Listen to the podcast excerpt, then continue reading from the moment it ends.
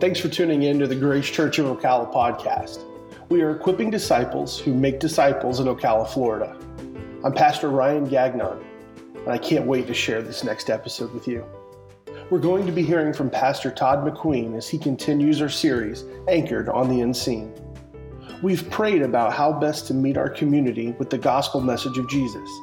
We believe this digital component is a way of meeting our community on the web. We hope God uses it to encourage and to challenge you. We also encourage you to serve a local church body. Remember, you can't be the church by yourself. We've been studying this idea of being God's representatives in our communities. What does it mean to be a representative for Christ? If one were to write out the qualifications for such a job, what would they be? You don't have to wait long. Pastor Todd will be guiding us through 2 Corinthians chapter 4, verses 1 through 6, to illustrate what those qualifications are. Once we know the qualifications, how can we hope to do this job well? What role does the Holy Spirit play in it? Pastor Todd will answer these questions and many others. Let's listen in together as he leads the body in Ocala to do your job with full disclosure.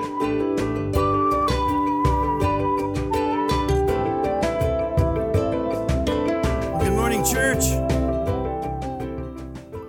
We continue our series this morning, and we've been talking a lot about being God's representative. We started in Genesis, we were God's representatives to our community, and as Pastor Ryan taught from Genesis, we are also representatives to the angelic host. And last week we studied that we are be our representatives to our communities.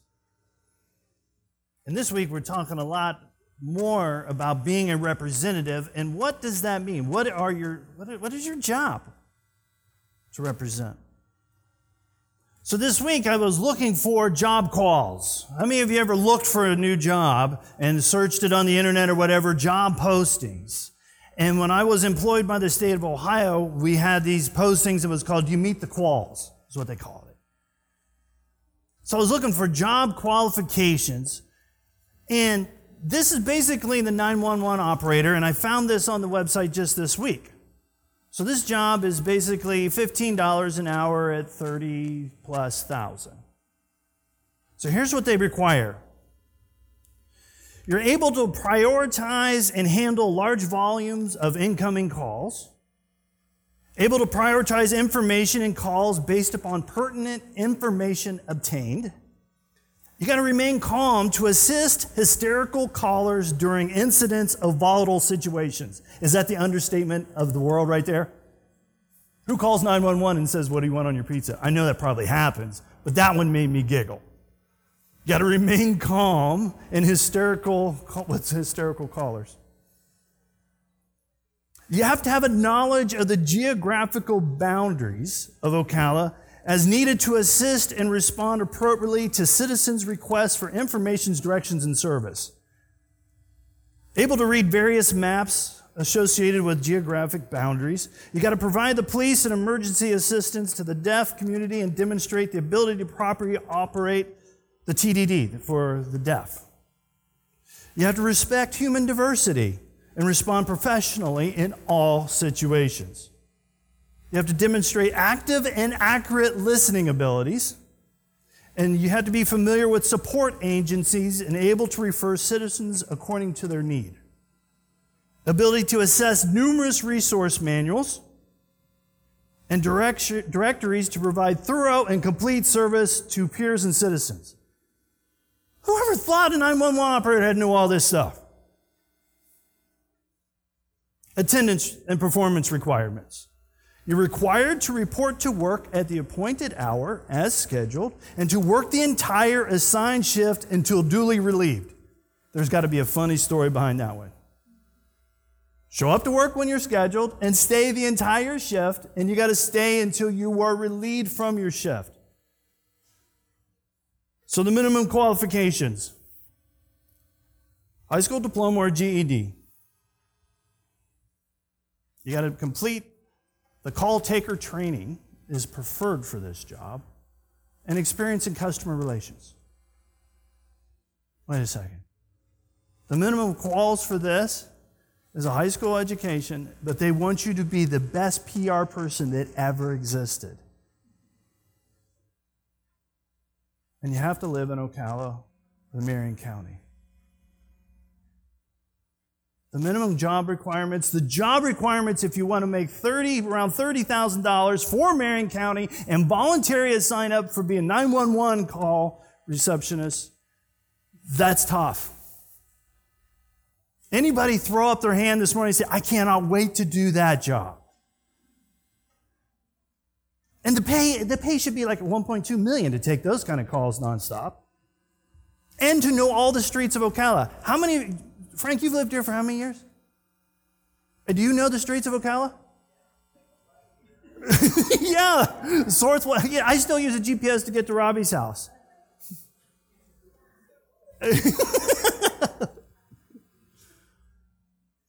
so, what are the job requirements as a representative for God? What does it mean to be a representative for God? What are the job quals? Pick up with me in 2 Corinthians chapter 4. What does God say? Here's what I expect of you because this is your job. You have chosen to follow Jesus Christ. Now is your job qualifications.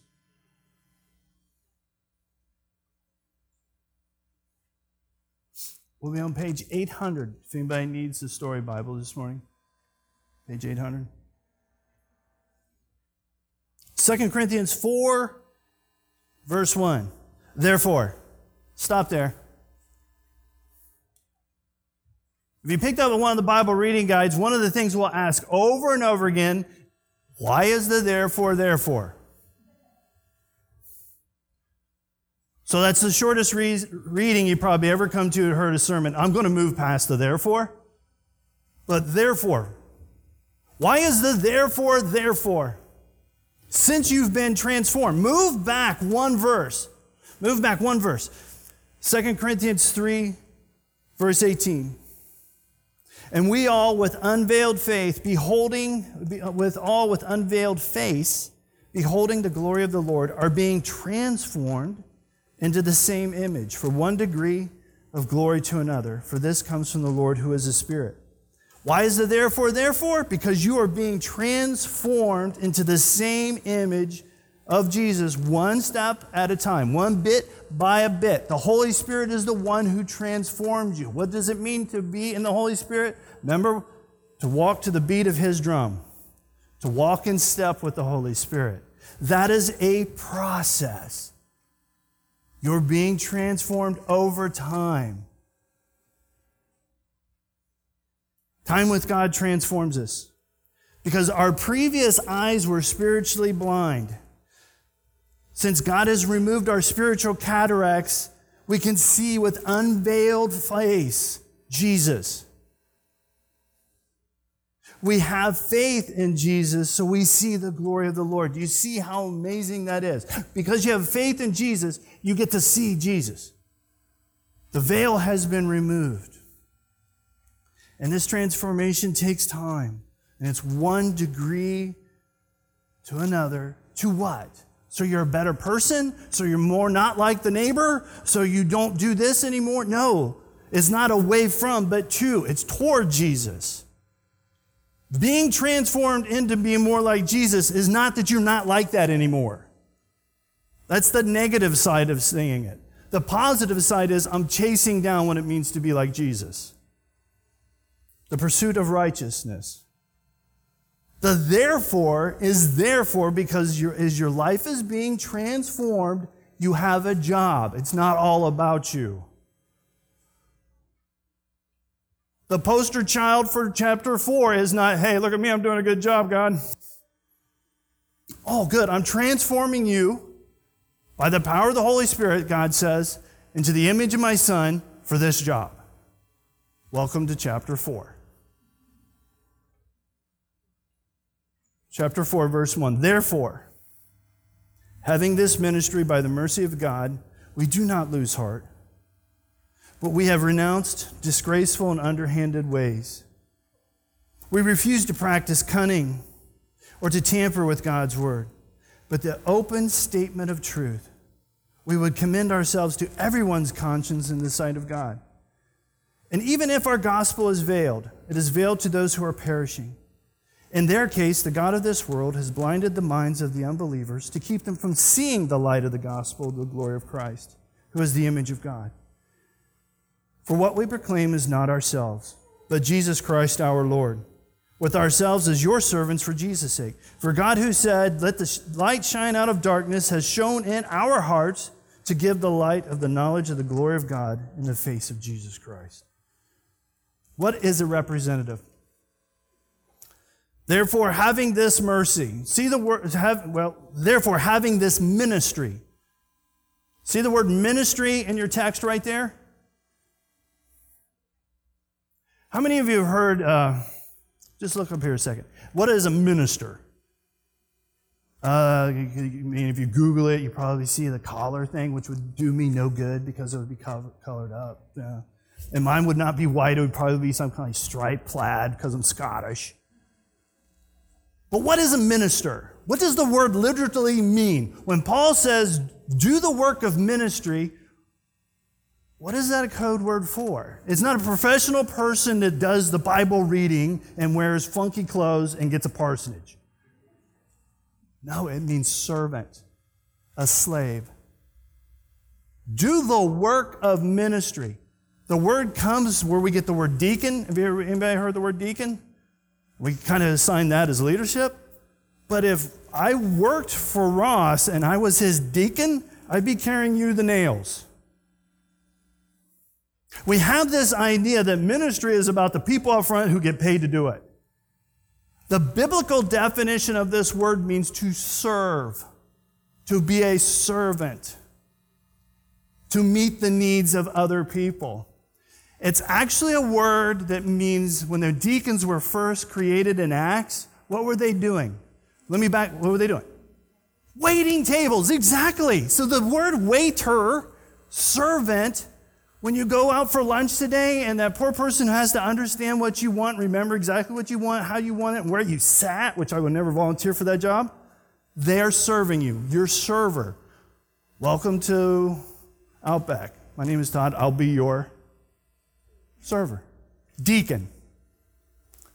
Now let's. Everybody who's being transformed into the image of Jesus Christ is a transformed person who is to be a servant.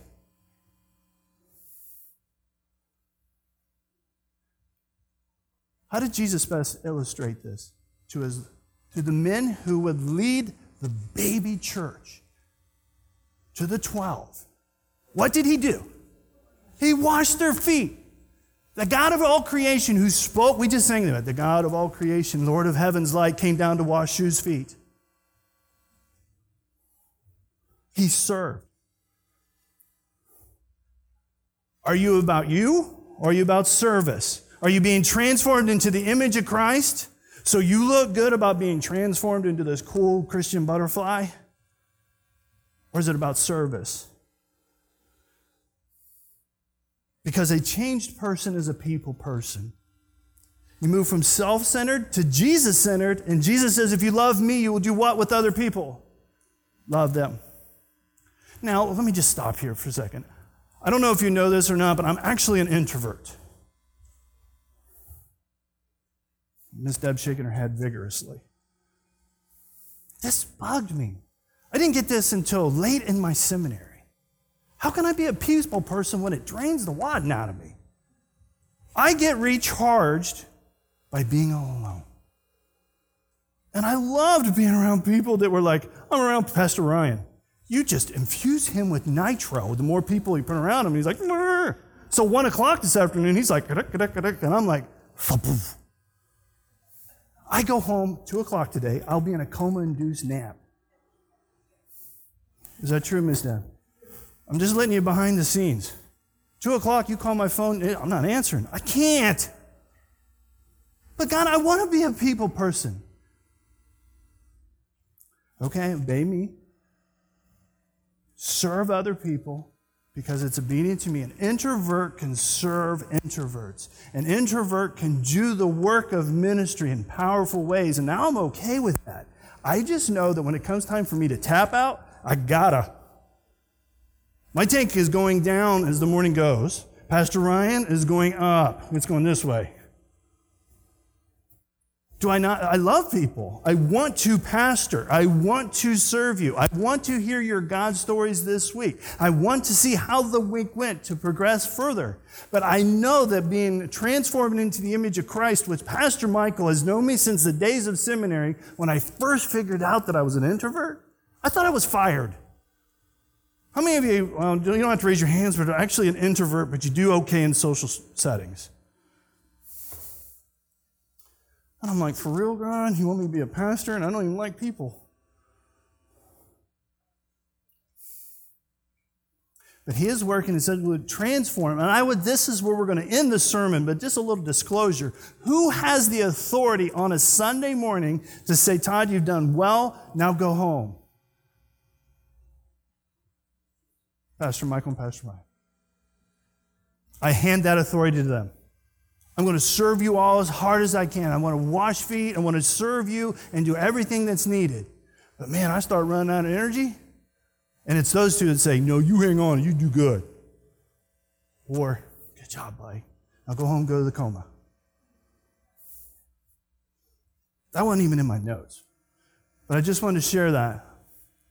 You might be an introvert this morning. You're like, Jesus, you want to transform me into the image of you, and it means serving others and the way in which an introvert can serve other introverts, and the way they can energize where they need to be energized. It's a whole rest sermon we did on how to find rest. It's part of learning your, where God's got you, how He wired you. And He says this look, we're still in verse 1. Do not, we do not lose heart. Paul, the great apostle, who's been transformed from a Pharisee who killed Stephen took his coat and said, Good job, kill the belly, you know, kill him. And now God calls him into ministry. He's going to uh, write in a letter to Corinth for the second time. You'd think he wouldn't say, Don't lose heart. Why is that in there? Because working with people is hard work, isn't it? If you've been on this earth more than five minutes or raised an Edmund, how old's Edmund now? A month. That dude is demanding. Because you got a, a grand total of two and a half hours of sleep last night? Maybe. Now imagine dealing with spiritual babies.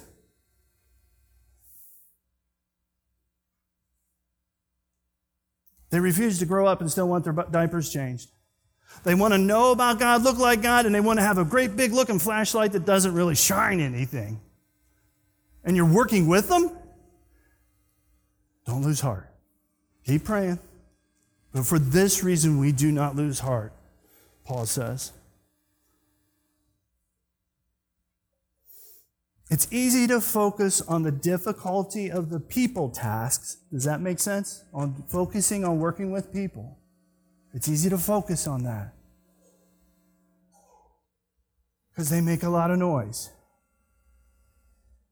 But don't take the focus off the master we serve. If we're all servants, who is the master? I may wash Ross's feet, but for whom do I work? For whose applause? Jesus. Jesus is the master. Lord and Savior Jesus Christ, that's the Lord part. The boss the rightful king. And this is actually pretty cool. That's actually on a door somewhere over in the Middle East. It's a picture of washing feet. I'm going to invite you to a communion service here some night. We do that quarterly, wash feet. To serve one another. But let's move on. Verse 2. But we have renounced disgraceful, underhanded ways. We refuse to practice cunning or to tamper with God's word.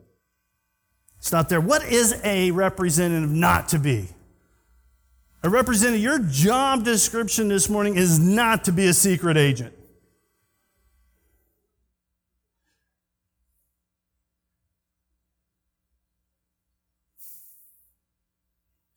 The word literally means to purposely distance yourself.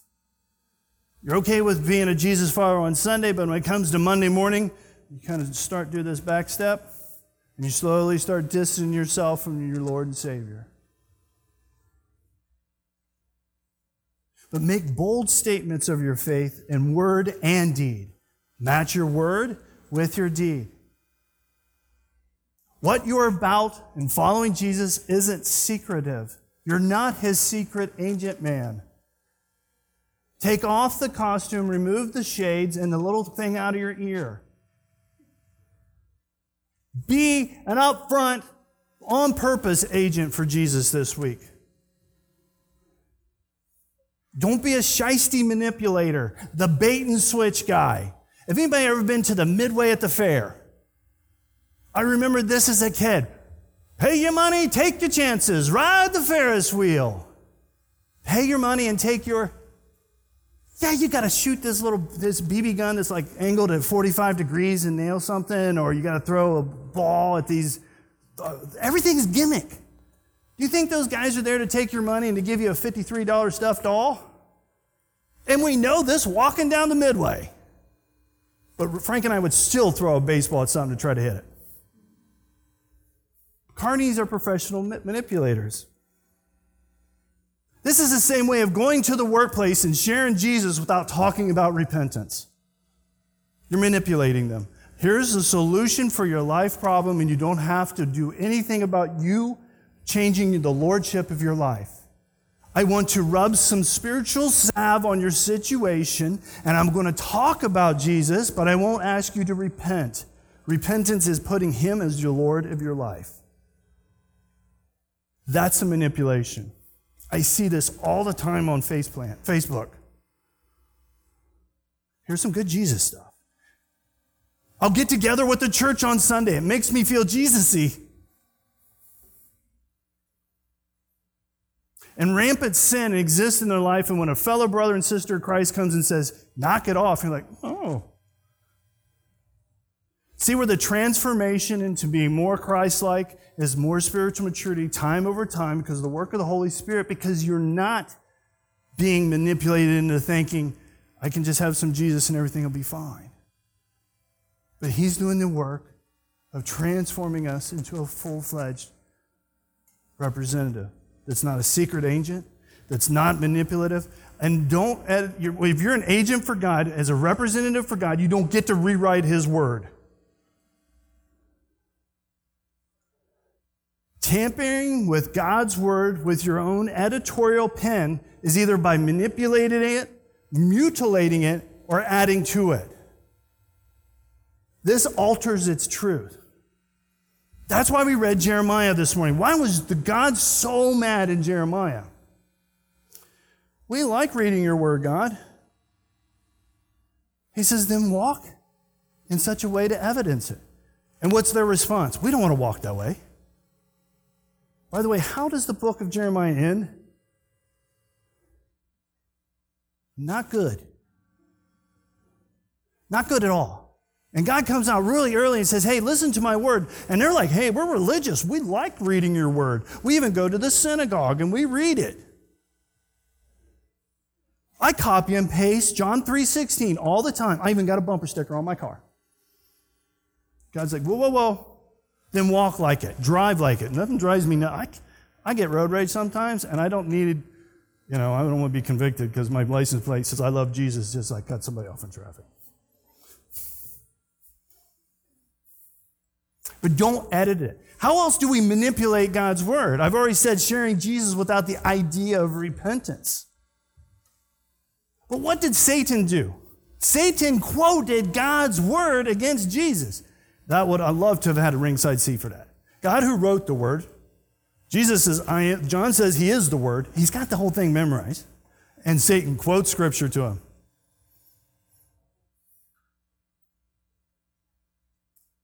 The most intimidating part of what I do on a regular basis, what Pastor Michael does when he sings a song, is to make sure the lyrics of that song and what we teach is according to God's word. And it's sometimes when you flip page to page, it gets rather tough to say the truth in a public setting. I have to say it. Sin is sin. Love your wife. Have sex only with your wife. And that has made people leave this building. You are in sin. Repent. Reach your community. It's not all about Jesus. These are things you'll hear over and over again because it's in God's Word. I can't edit it and say, You've come to have some time with God. We've got a pep talk. Now go be good. Sometimes we hear God's Word edited like this There's more than one way to God, and Jesus was a good guy. And the, what he will respond is, Tammy, you mean to tell you there is such a thing as truth? And you're believing in an archaic book written by a bunch of dead old Jews that says God is the only way to heaven and there's actually truth in there that I can read for myself and know for myself? Are you a moron? Yeah. How many of you re- encountered that when interacting with people? Don't edit it. Be a full fledged agent. Don't manipulate people. Don't edit God's word. And don't be a purposeful or willful hypocrite. Give full disclosure in every segment where you live and breathe to clearly indicate that you love Jesus in your tr- mouth and your actions. Carry that neon bold sign that you're walking in step with the Holy Spirit. Authentically interact with your community as you're going and making disciples. Give full disclosure what you are about.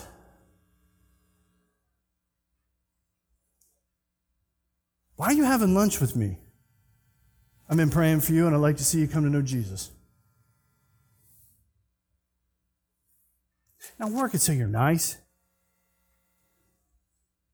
You really do want you care for people, you want to serve for people, you want to be around them. But when they ask you, Miss Jessie, why are you bringing Blah, blah, my name's blah, blah, I live across the road and you're bringing over cupcakes. At some point, come out with full disclosure. Why did I pick the word hypocrite here? Okay. The one side of it is people in the street hate us, hate people who follow Jesus because they say, You're a hypocrite. I'm talking about the exact opposite. God says, You're following me and you're going to be hypocritical toward me. Don't be a hypocrite to the Lord and Savior who bought and ransomed you.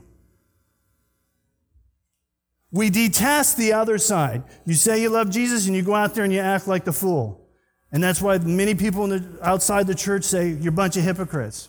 The other side is that I'm asking you to focus on Jesus when he says, Follow me. Are you being hypocritical to him when you go to work tomorrow?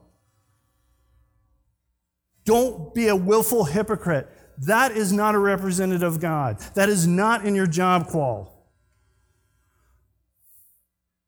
Give full disclosure. And let me add this. If it's one thing I've learned about people, when they self assess, do you know what I mean by that word?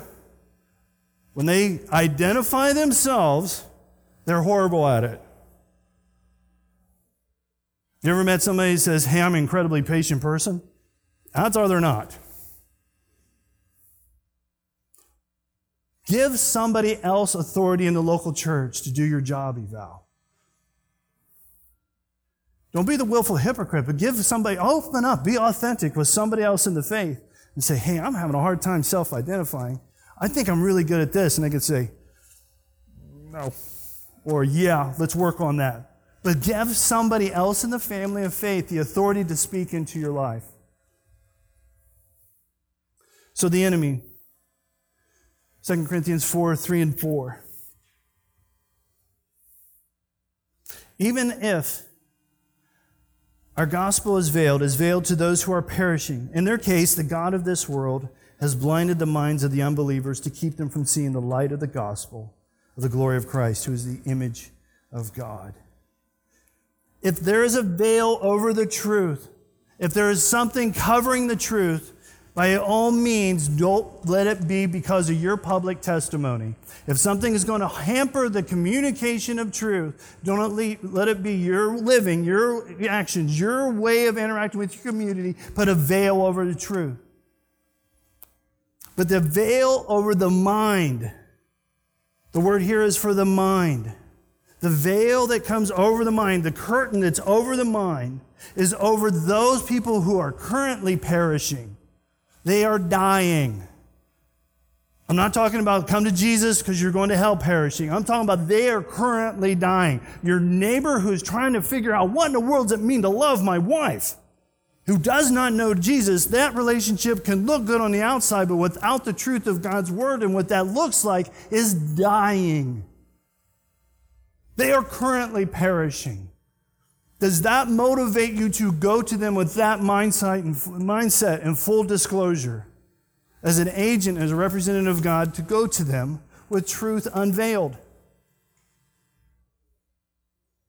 Because the God of this world, aka Satan, I would love to spend time with you afterwards, but the timing of what Paul means by here. But the current ruler, little r, of this world is Satan. His job, his intent is not to make you sleep in on Sunday. It's to keep people's minds from seeing the light of Jesus Christ. You are not the enemy. You're a representative of his enemy. You're an image of God, and he hates anything about God. You coming to know Jesus is you becoming more transformed into his likeness, and that's what he doesn't like. And so Paul is using words here like a curtain, like a veil, covering your mind. And blinded our minds to those who have yet to follow Jesus. Because remember, the image before in chapter 3 is the veil has been lifted because you see what? Jesus. He wants to keep the curtain shut. And it's over the mind. So, the way people think when you interact with them could be that their mind is veiled. There's a curtain over it, they can't get it. So, what are our, rep- what are our representative requirements? Move to verse 5. For what we proclaim is not ourselves, but Jesus Christ is Lord, with ourselves as your servants for Jesus' sake. So, as we continue in this transformation process from chapter 3, proclaim, tell, say it, declare Jesus. There's going to have to be a point in time when you develop a relationship with that neighbor. You like your neighbors. You told me that, Miss Grace. I don't know much of your story. But if all they know until their dying days is that you were a nice lady who cooked really good cookies, and you never proclaimed, shared, Miss Joan, you volunteer like crazy. There has to be a time when faithful obedience to Jesus, because you're transformed more and more, bit by bit, into image of His Son, that it will need to literally communicate Jesus loves you. You need to repent and turn to Him because people are perishing. Does this make sense? I, I am all about spending time with people, getting to know them, and getting the relational equity. What I mean, to ask the hard question about Jesus, I want to have the ability to be able to honor that difficult question with a relationship. How many of you bought a house? Come on, Jesse, I know you. There's nothing like standing naked in front of your financial people, is there? They want to know everything about you. How many of you made that decision from the day to buy the house to purchase the house and you went home and took possession in like 24 hours? No, the process takes forever. After all, you're signing your life away for what, 30 years? Or longer, or somewhere in there. And for that process, if we had a young individual, they were newly married, and they say, hey, we want to buy a house, but we want to be done by next week. You look at them and say, you're nuts. It's not going to happen. When you talk to somebody about Jesus, take the time because you're doing life transformation idea with them.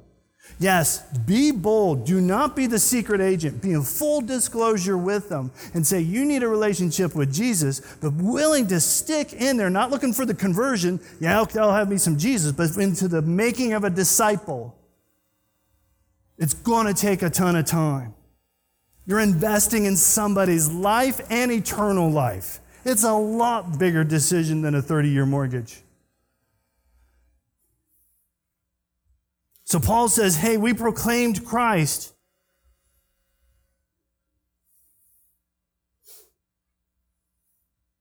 We proclaimed. Look at verse 5. What does he say he didn't proclaim? Himself. This had me scratching my head this week. Have you ever met somebody who was so passionate about an idea that it really became all about them? The idea was quality, but they embodied it to such an extent that you knew what they were selling you was really all about them. I can think of quite a few things.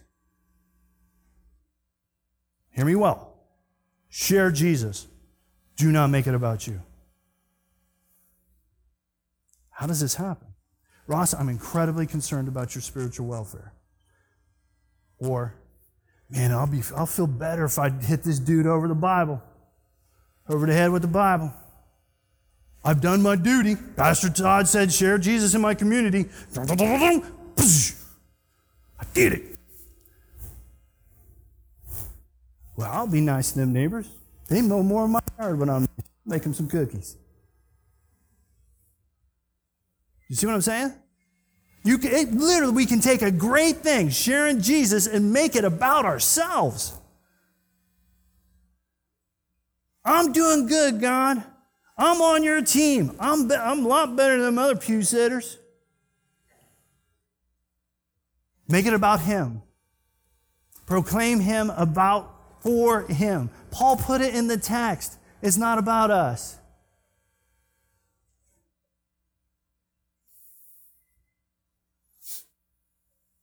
Serve people. Are you willing to be a foot washer for somebody else? And by the way, when this was written, what on the pecking order at the job is the foot washer? Way at the bottom. I don't know what the bottom first rung is. You get hired where you're working, Tommy. I don't know what the bottom of the rung is for surveying. But this is way down there.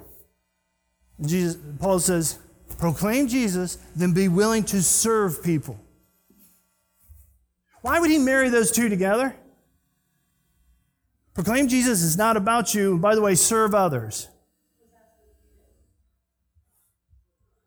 All right, so I get to know Frank. Hey, Jesus loves you. Good. Heard that a few times. Hey, man, my truck broke down. Would you come and get me? No, walk.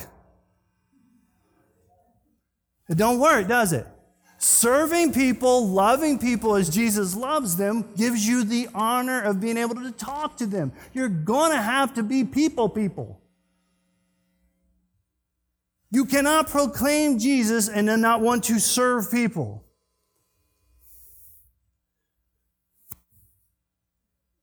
And look at verse 6 as we go in closing. For God, who said, Let light shine out of the darkness, has shown in our hearts to give the light of the knowledge of the glory of God in the face of Jesus Christ. The same Creator God who spoke the galaxy into existence. We just had the meteor shower. How many go out and watch that? We got the solar eclipse. It's making the news. Everybody wants to go outside and watch that. That's the same God who said, Look at there, look at there, look what I made. This is awesome. People have spent a cajillion hundred billion dollars to go outside and watch this thing with a super telescope. And God's word says that is the same God who's in the business of creating light in people. People from spiritual death to spiritual life.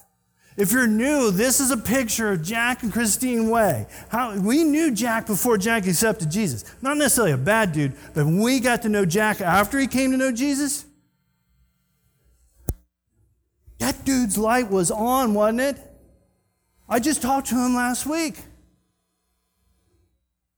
God's still in the business of creating the light that only He can generate out of somebody when they come to know Jesus. And the great thing about it, those of us who are more spiritually mature, is when somebody comes to know Jesus and really doesn't know much about this, and this light is shining like a halogen lamp, and they're like, What?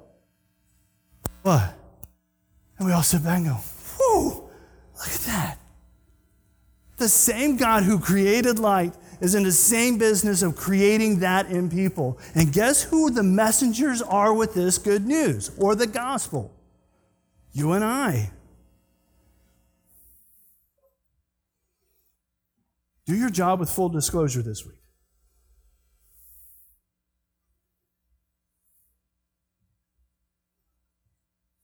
We've studied what it means to be a representative for God.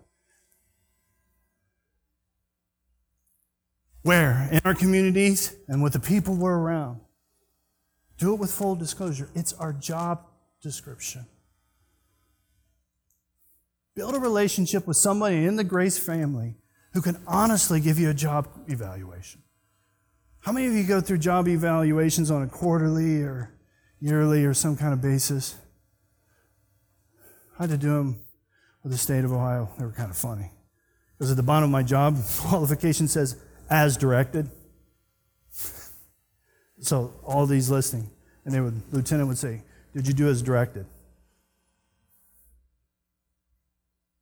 But are we willing to develop relationships within this family right here? To give them the authority to say, How am I doing? That's going to take time. It's going to take intentional interaction with God's people, with one another. I'm just asking to develop those. If it's one thing people will hear over and over from me, do not do life alone.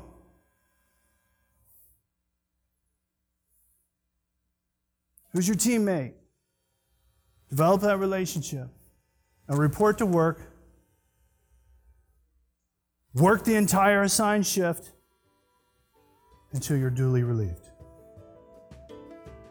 Let's pray.